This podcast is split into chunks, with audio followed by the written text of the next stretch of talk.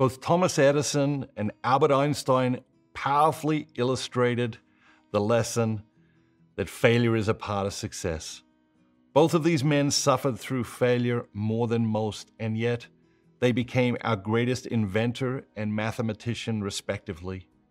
Day after day, they grappled with trial and error, mistakes and frustration, disappointment and defeats, and moments of complete disillusionment.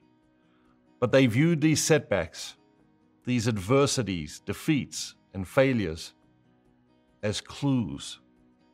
Clues to the discoveries they were seeking. They genuinely believed that their failures signified progress.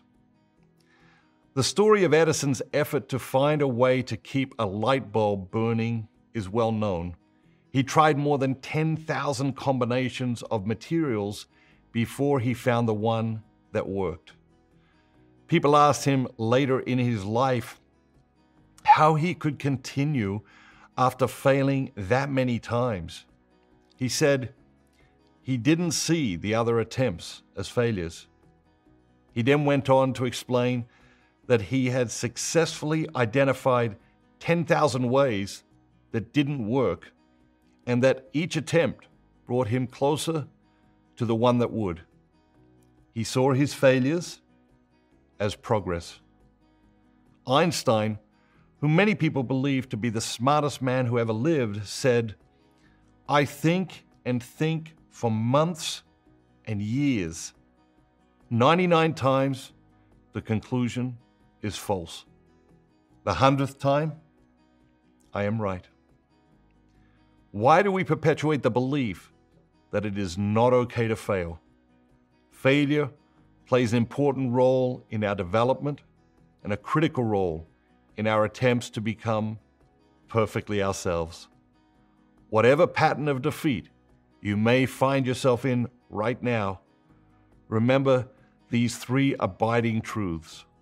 One, other people before you have successfully overcome the obstacle you face right now.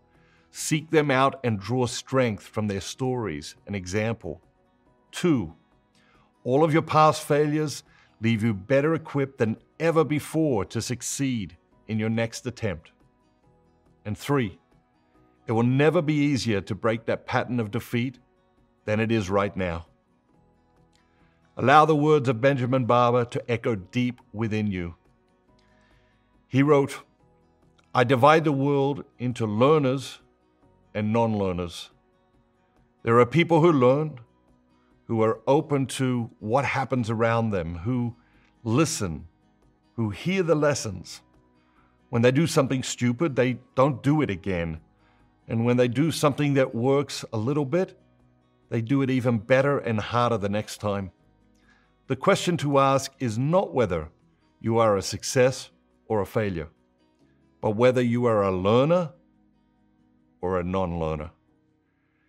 If you enjoyed the video, you love the book, click here to order yourself a copy of Perfectly Yourself today.